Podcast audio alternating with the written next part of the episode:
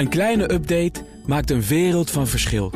Daarom biedt IKEA voor Business Netwerk gratis snelle interieurtips en ideeën. Word gratis lid en laat je werkplek voor je werken. IKEA, een wereld aan ideeën. Lobbypanel. Boerenorganisaties, tien boerenorganisaties en bemiddelaar Johan Remkes gaan vrijdag om tafel. En vandaag bereiden de boeren zich hierop voor. En alle grote spoorbonden wijzen het CO-aanbod van de Nederlandse spoorwegen af. En dus lijkt een staking onafwendbaar. We gaan het allemaal bespreken in het eh, lobbypanel met uh, vandaag uh, Tristan Bons, hoofd belangenbehartiging bij VBO. En Pieter Walraven, hij is managing partner bij Public Matters. Welkom allebei. Goedemiddag. Om eerst maar eens met jullie eigen nieuws te beginnen. Tristan, wat is jouw eigen nieuws? Nou, ik uh, had vandaag uh, de uh, lokale of de, de, de, discriminatiemonitor van woningen had ik op mijn vizier staan. daar blijkt toch nog steeds dat die cijfers rond discriminatie op de huurmarkt... dat die echt nog, nog zeer slecht zijn. Maar er wordt dus eigenlijk getest van ik wil graag iets huren... Ja. en dan met, met verschillende nationaliteiten... en ja, dan gekeken hoe erop gereageerd wordt. Ja, hè? er wordt gekeken hoe, je op, hoe op achternamen gereageerd wordt door huurbemiddelaars. Nou, is echt nog een groot deel is nog bereid om om discriminatoire criteria en dergelijke te hanteren. Uh, kijk, als je gediscrimineerd bent, dan heb je natuurlijk niks aan wat ik nu ga zeggen. Maar het, een klein beetje hoop is dat de georganiseerde makelaars, dat daar ongeveer de helft minder plaatsvindt. Maar we hebben nog steeds veel werk uh, aan de boeg. We hebben daar een plan voor. We zijn er druk mee bezig met de Binnenlandse ja, Zaken. Maar je bent van de makelaars, de VBO. Worden jullie wel eens gevraagd, inderdaad, door iemand die dan zijn huis wil verhuren? Zo van, nou ja, liever niet aan die? Nou, wij, wij als organisatie niet. Maar dat soort dingen gebeuren natuurlijk in de praktijk. En wij moeten die huurbemiddelaars sterken om daar gewoon nee tegen te kunnen zeggen. Gewoon uh, donder op met dit soort vragen. Uh, ik doe gewoon eerlijk mijn werk. En uh, wij doen er alles aan om ze daarin te sterken. Met tools, met werkprotocollen en dat soort dingen. En we willen die markt ook echt wat beter organiseren. Om ervoor te zorgen dat dit soort praktijken gewoon verleden tijd zijn. We denken dat het kan. Dat het, dat het echt mogelijk is om die korte met mee te maken. Oké. En Pieter, wat is jouw eigen nieuws? Ik ben al een tijdje bezig met um, uh, de inflatie en hoe dat uh, effect heeft op mensen met, uh, die de rekeningen niet meer kunnen betalen. Afgelopen maandag stond er weer een heel pakkend artikel in, in het Parool ja. van mensen in Amsterdam die de eindjes maar moeilijk aan elkaar kunnen knopen.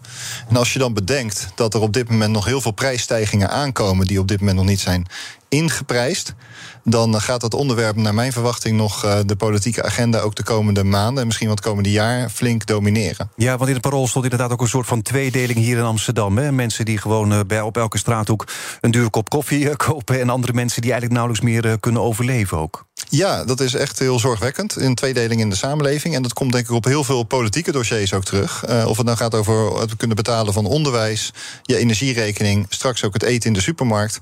Ik denk dat er nog op heel veel de dossiers dat dit terug gaat komen en een dominante thema gaat worden. Maar hoe zou dat moeten oplossen dan, zoiets? Uh, dat is ook heel lastig. Het is ja. inflatie, hè? Ja. Dus het is inflatie. Ja. Maar we hebben natuurlijk wel generieke maatregelen nu. Ik bedoel, de accijns op benzine is een beetje omlaag. Iedereen wordt een klein beetje geholpen met uh, zijn energierekening. Maar nog steeds, uh, dat helpt allemaal niet, hè? Ik denk dat de druk op het kabinet gaat toenemen... om belastingen te, sommige belastingen te verlagen, verbruiksbelastingen. maar ook om nog meer mensen te ondersteunen hierbij. En dat is natuurlijk de afgelopen maanden... zijn al een aantal van die maatregelen aangekondigd. Maar dat zal de komende tijd nog meer gaan gebeuren. Ja, laten we eens hebben over de boeren. Zojuist wordt inderdaad bekend dat tien boerenorganisaties... de uitnodiging van bemiddelaar Johan Remkes hebben aangenomen. Ze gaan aanstaande vrijdag gaan ze om tafel om te praten over het stikstofprobleem. Twintig boerenorganisaties waren uitgenodigd. Tien komen er dus. Agractie en Farmers Defence Force die gaan vanavond nog overleggen over een standpunt. Die hebben nog niet gezegd of ze komen of niet. Waar denken jullie dat ze het vanavond over zullen gaan hebben? Nou, ik hoop dat ze het vanavond echt over de inhoud gaan hebben. Uh, over waar het wisselgeld zit bij de overheid. Waar, uh, want kijk, uiteindelijk moeten we toch terug naar een compromis tussen die twee, uh, tussen die, nou, die, die vele partijen, maar die toch als één mond moeten spreken. En, en echt, uh, ik, ik zou me niet laten verleiden om over het sentiment te veel te spreken. Over uh, dat de boeren dingen in de fik zetten op de, de snelweg. Dat heeft LTO niet gedaan, dus laten ze zich dat ook niet wijsmaken. Maar ja, LTO is niet de enige die aan tafel zit. En er komen nee. tien boerenorganisaties. Ja, inderdaad. En daarom is het ook belangrijk dat ze zich niet laten uitspelen. Ik bedoel, als je met twintig man, dat is echt. nou, ik geloof dat Pieter het ook weet. We hadden het er net in de kantine even over. in de brancheverenigingen marketingwereld en dergelijke... om met één mond te spreken, is verschrikkelijk moeilijk. Dus laat je niet met elkaar uh, uitspelen. Maar, maar, maar, hoe kunnen ze dat dan doen vanavond... Als, als al die boerenorganisaties om tafel zitten? De ene is wat radicaler dan de andere. De een ziet misschien wel de noodzaak in dat de stikstofuitstoot uh, teruggaat. De andere misschien wel helemaal niet. Ik bedoel, hoe kom je dan op één lijn? Hoe ga je dan vrijdag bij Remkes aan tafel zitten? Door het met elkaar te spreken over het mogelijk onderhandelingsresultaat. Waar willen we uiteindelijk naartoe komen? Ja, maar als je daar niet uitkomt omdat, omdat de doelen anders zijn... Nou, de afgelopen weken is natuurlijk heel veel gesproken over die plannen moeten van tafel. Maar er moet uiteindelijk iets besproken worden. Want anders worden ook de boerenorganisaties door de realiteit ingehaald. Er is op dit moment vanuit het kabinet ook volgens mij zijn er behoorlijk veel middelen beschikbaar. Ook om die transitie te helpen. Er is 25 miljard voor uitgetrokken. Ja, de vraag, geld. de vraag is of dat er over een aantal jaar nog steeds is. Als je nog blijft traineren. Dus je moet met elkaar nu spreken over een uh, ideaal onderhandelresultaat. En hoe je daar gaat komen. En ik sluit me helemaal aan bij Tristan. Dan moet je met elkaar echt over de inhoud praten en niet te veel over het sentiment. Ja, maar de inhoud, uh, ja, dan hangt het ook een beetje vanaf van wat dan je uitgangspunt hè, ook, uh, is. Want ook LTO zegt van het doel 50% stikstofuitstoot in de landbouw is eigenlijk best hoog. Maar het is ook moeilijk. Dus je ziet bij LTO, daar zie je dat de lokale besturen zeggen van ja, van de tak moeten ze rugrecht houden, anders stappen wij op. Dus, dus de LTO moet ook zelf de, de, de, als één mond spreken. En, en die moet dus zijn recht houden van zijn achterban. Maar uiteindelijk moet je op zoek gaan naar het compromis. Waar, waar ligt het wisselgeld?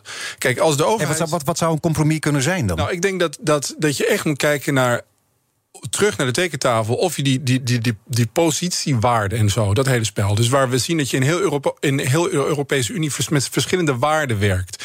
Ik vind dat best een sterk punt voor de boeren. Dat je zegt, ja, dit kan eigenlijk niet. Dat je dus in Duitsland anders berekent dan in Nederland. Maar dat zou dan betekenen dat, dat Nederland weer terug moet naar Brussel. Want, want we hebben zelf deze regels ontworpen. En we hebben ze als beste jongetje van de klas net even iets strenger gemaakt dan de andere landen. En dat is natuurlijk het sterkste punt van de boeren. Dat je zegt, jij hebt deze wet gemaakt, dus jij kunt hem ook aanpassen. Nou, daar moet je op zoek gaan naar wisselgeld. Ja. En ze hebben al heel wat bereikt. Hè? Door de opmerking van er zijn geen taboes vrijdag. Nee, dat is al uh, dat was denk ik voor de boeren. Ik ja. denk dat dat winst is. Ik hoop ook dat de meer radicale partijen dat ook als winst zien. Uh, dat er vrijdag zonder taboes met elkaar gesproken kan worden. Overigens, wat ik voor het kabinet een hele belangrijke vind, is het herstellen van die dialoog die er de afgelopen maanden niet is geweest. Ik vraag me dan af of het handig is om in de gesprekken van vrijdag al de milieuorganisaties ook aan tafel te zijn. Ik weet niet of dat nog steeds het geval is, maar daar gingen de afgelopen nou ja, dagen wel. Ik, ik, hoorde iemand van de boerenorganisatie zeggen van als je ruzie hebt met de buurman, dan ga je niet de hele stad uitnodigen. dus dat is of wel. Ja, of, of, of, of de doelstelling de is. doelstelling is, dat is Ja. ook weer zo inderdaad. Ja. Maar, maar goed, als, als Farmers Defence Force en een fractie, nou die weten nog niet of ze komen, als die niet aan tafel zitten, ik bedoel, heeft het dan nog wel zin? Nou, ik, ik denk dus het belangrijkste aan de polder is dat je elkaar wat gunt. Dus als, als de, eh, de overheid, in dit geval eh, LTO en de partners, echt niks gunnen, geen wisselgeld, dan blaas je ook zelf de polder op. Want dan zegt de achterban van de andere kant: oké, wacht even. Praten heeft geen zin. Nou, dat, dat wil je niet. Dus ik hoop echt dat de overheid nog iets van wisselgeld in de achterzak heeft. Zodat ze ook de andere partner iets kunnen gunnen. Dat hoop ik echt. Oké. Wat vinden jullie trouwens van de lobby die gevoerd is uh, door, uh, door de boeren op uh, dit punt? Er is natuurlijk dat kaartje gepresenteerd. Hè, en dat gebied moet er met zoveel procent stikstofuitstoot teruggedrongen worden. En daarna ging toch een beetje de vlam in de pan. We hebben natuurlijk heftige protesten gezien. banden die op snelwegen werden gegooid en dat soort dingen. Hoe vinden jullie dat de boeren het hebben aangepakt? Nou, ik denk dat ze op bepaalde punten echt wel een beetje de weg kwijt zijn geraakt. Uh, en dat, dat zie je omdat dan ook de, de burger, de bevolking, die zegt: nou ja, dit kan niet, dit willen we niet. We, we, we willen jullie wel steunen, maar niet met brandende banden. Uh, het moet hier geen warzone worden. Hè? Dus, dus ik denk dat, dat ze daar echt goed moeten opletten. Maar, uh, en ik denk ook dat daar al genoeg uh, over gezegd is. Maar moeten ze opletten of zijn ze toch misschien ook wel een beetje steun kwijtgeraakt daardoor? Ik denk het wel. Ik denk ook dat de boeren zich moeten realiseren hoe belangrijk het is om een, een gesprekspartner te hebben als LTO Nederland. Er is heel veel kritiek geweest en er zijn soms ook hele sterke woorden gebruikt richting de voorzitter van LTO Nederland. Uh, terwijl het toch uiteindelijk Nederland een land is waarin je met elkaar in de polder afspraken maakt. En ik denk ook dat de huidige voorzitter denk ik, heel goed in staat is. Die kent Den Haag ook heel erg goed. Uiteindelijk moet je met Den Haag weer een afspraak kunnen maken. Ja, nou laten we hopen dat ze dan inderdaad vrijdag er een beetje uitkomen. BNR Nieuwsradio. Zaken doen. Edwin Mooibroek. We zitten midden in het eh, lobbypanel. Vandaag met eh, Tristan Bons, hoofdbelangenbehartiging bij VBO... en Pieter Walraven, managing partner bij Public eh, Matters. Ja, acties en stakingen op het spoor lijken onafwendbaar. Meer dan 90% van de leden van de vakbonden FNV Spoor en VVMC... die hebben de CAO-voorstellen van de Nederlandse spoorwegen... definitief afgewezen. Ja, 96% van FNV Spoor heeft het bod afgewezen. Dat begrijpelijk? Ja, en uh, de spoorbonden zijn ook uh, van alle bonden zijn volgens mij ook een van de beter georganiseerde bonden. Ik vind het strategisch slim van de vakbond om uh, dit op het spoor deze acties te beginnen. Dit markeert ook denk ik wel een heet CAO-seizoen wat nog voor de boeg gaat. En ik wat ik bedoelde met het is slim van de bond om met de spoorbon, spoorstakingen te beginnen. Waarom? omdat je daarmee laat zien hoe invloedrijk je bent en omdat de vakbond dat ook het best op het spoor kan realiseren, omdat die organisatie gaat daar bij de bonden zo. En dan hebben veel mensen er last van en dan heb je meteen ook de aandacht. Ja. Ja. En ik denk dat je dan ook naar andere werkgevers in andere sectoren laat zien van kijk eens wat mogelijk te wachten staat. Want nogmaals, ik denk dat er een heet CAO-seizoen voor de boeg is. Christon? Ja, ik, ik zat even te kijken. Dus de, eh, het aanbod. Kijk, allereerst is natuurlijk. als je het naar de leden terugstuurt van referendum. weet je meestal al wat de uitkomst is. In dit geval gingen ze uh, voor 3,2 stijging. Jaar, 4, procent, hè? Nee, 3,2% stijging per jaar gedurende twee jaar. Ja? Dat was het aanbod. Of eenmalig 4,5% stijging en dan je mond houden. Dan praten we volgend jaar verder. Ja, dat is lager dan de inflatie. Dus ik snap echt wel dat de vakbonden zeggen... ja, oké, we hebben al personeelstekort. Uh, we hebben hoog absenteïsme, ziekteverzuim. En we gaan niet mee met de inflatie. Nou, het is ook niet altijd logisch hè, met inflatie mee te gaan, die, die, die spiraal omhoog. Ja, want FNV wil inderdaad ook automatische prijscompensatie. Dat betekent dat de koopkracht niet achteruit eh, mag gaan... en dat de lonen dus meestijgen met eh, de inflatie. Maar als je dat dus, dat is niet voor niets jaren geleden natuurlijk afgeschaft... omdat je daarmee die loonprijsspiraal krijgt. Precies, er zijn nog maar een paar sectoren waar je dat tegenkomt. Voornamelijk in de haven. We hebben dat afgeschaft vanwege die loonprijsspiraal. België heeft het trouwens gewoon nog steeds voor alle ambtenarij... en voor de spoorwegmedewerkers en zo. Uh, daar wordt dat nog, nog vanzelfsprekend gedaan. Nou, het is nu niet dat heel België uh, zeg maar kapot ervan is gegaan. Maar dus je zou er nog wel voor zijn om het weer te gaan invoeren? Nou, ze ondervinden wel problemen. Ik vind het een mooi drukmiddel van de vakbond om te zeggen van... als we dit doen, hoeven we niet meer elk jaar over de CAO te onderhandelen.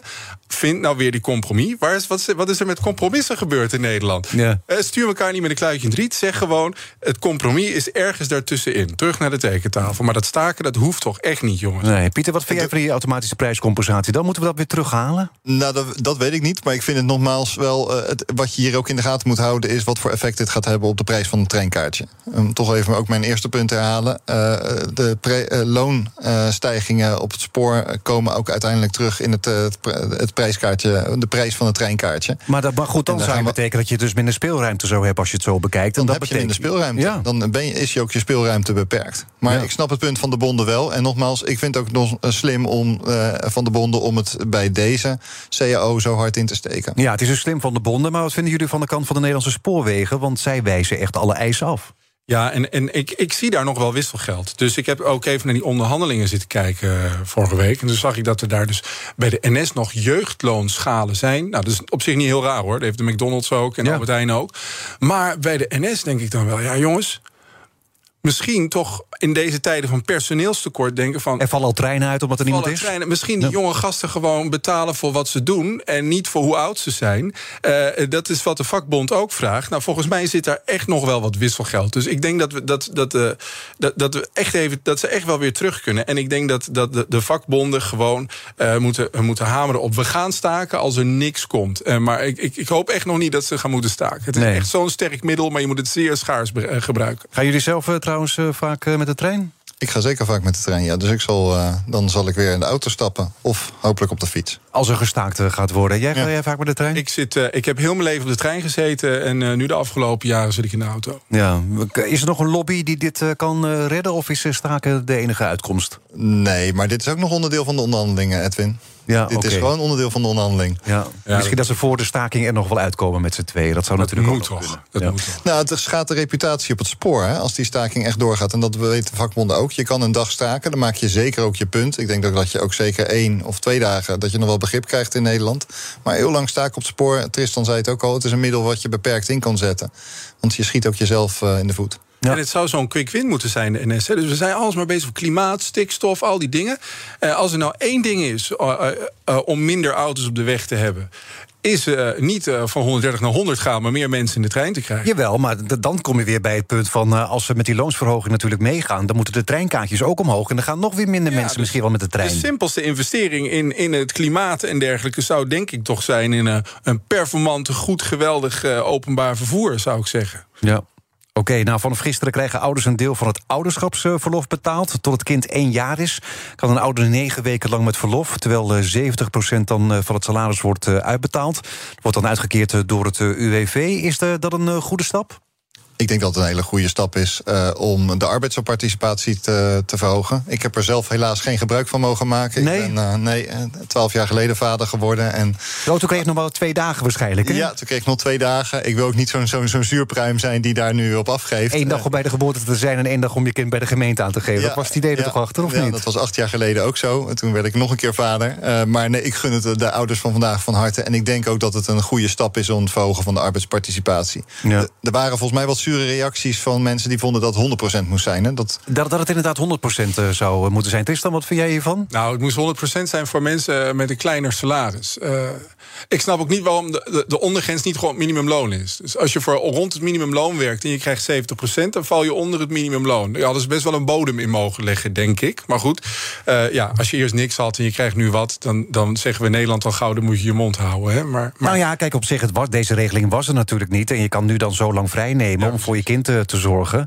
Ja. ja. dan moet je misschien zelf dan ook een beetje bijdragen. Uh, het is in het kader van de gelijkheid tussen man en vrouw. Krijgt ja. de man uh, nu uh, ook eens wat. Nee, nou is een grapje. Krijgt de man nu negen weken betaald. Om dan ook ervoor te zorgen dat de vrouw eigenlijk ook ontlast wordt. Dus dat ze ook nee, kan maar, zeggen, maar ook natuurlijk dat als je, als, je, als je dat je als vader ook een beetje betrokken bent. Dat je niet ja. inderdaad na twee dagen weer aan het werk moet en alleen maar de vakanties hebt. Maar ook zodat niet alleen de vrouw de hele boel moet draaien, maar ja, dat die nee, man ook eens een ja. vrije dag kan nemen en zeggen: doe jij even de kinderen, kan, kan ik fatsoenlijk naar mijn werk vandaag? Ja, dat is waar. Dus ik vind dat wel in dat kader vind ik het wel een mooie regeling. Ik zit wel te denken als je al die verloven bij elkaar optelt en dat gaat cumuleren.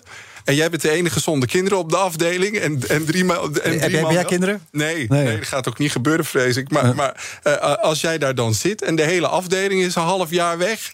Uh, ik weet het niet. We moeten er wel even. Ja, oh, zo, dan, dan, dan, dan vind je het oneerlijk. Nou, niet oneerlijk, maar ik, ik zou niet graag die persoon willen zijn. Dus ik denk dat we daar wel goede afspraken over moeten maken. Dat, dat er ook voor mensen die geen kinderen hebben... dat er ook een soort van regeling komt nou, of zo? Ik, heb, ik, heb, ik las dat de FNV het, geloof ik... nou, ik durf het niet zeggen... een vakbond wil het over levensfaseverlof hebben. Ja. Ja, uiteindelijk al die mensen die, die dus geen kinderen hebben... Uh, ja, die, die, die, die krijgen al die, die verloven niet. Uh, ik, we, we, betalen dat met veel liefde hoor, dat is geen probleem. Maar je moet er wel voor zorgen dat niet de hele afdeling uh, leegloopt. Dat is gewoon even een, een achtige. Een maar, maar, maar, hoe zou je dat ervoor kunnen zorgen? Want in principe iedereen heeft daar, daar dan ook recht op. Stel dat, ja. die moet het ook binnen het eerste jaar moet nog opnemen. Hè? De bedoeling was in eerste instantie dat je het wat langer zou kunnen spreiden. Maar nu moet het voordat het kind één is, moet je dan die periode hebben opgenomen. Stel, stel, je voor dat de hele afdeling vader of uh, moeder wordt, nou dan is het inderdaad je hele afdeling ja. verdwenen. Ja, als dat hier gebeurt, heb je geen radio. Nee, heb je geen radio, blijft het stil. Ja. Ja. ja. Het, is pas voor mij, het was ook een onderdeel tijdens uh, de onderhandelingen, volgens mij. Uh, uh, want er was vorig jaar al gesproken over 50%. Het is ook een behoorlijk kostbare. Volgens mij was die 50% die kost al 170 miljoen euro. Dus ja. het is een flinke aanslag. Ik, nogmaals, ook even, ik snap die opmerking van het moet 100% zijn. Maar ik, ben, ik heb ook zoiets, laten we eerst eens kijken hoe deze 70% uitpakt. Laten we dit beleid eens monitoren of het inderdaad daadwerkelijk ervoor zorgt dat de arbeidsparticipatie uh, omhoog gaat. Maar, maar in die zin is het natuurlijk wel, niet, wel uh, uh, klopt het natuurlijk wel. Mensen die niet zo heel erg veel verdienen, die misschien net rond kunnen komen van hun salaris, ja. die zullen misschien niet zo snel dit verlof opnemen, omdat ze nog maar 70% overhouden. Ja. Dus, dus dat, is, dat is natuurlijk ook wel een beetje oneerlijk. Ja, daarom dat ik echt toch denk, volgens mij moet je er een bodem in slaan. Hoor. Volgens mij moet je zeggen, oké, okay, 70%, maar je kunt niet onder het minimumloon zakken.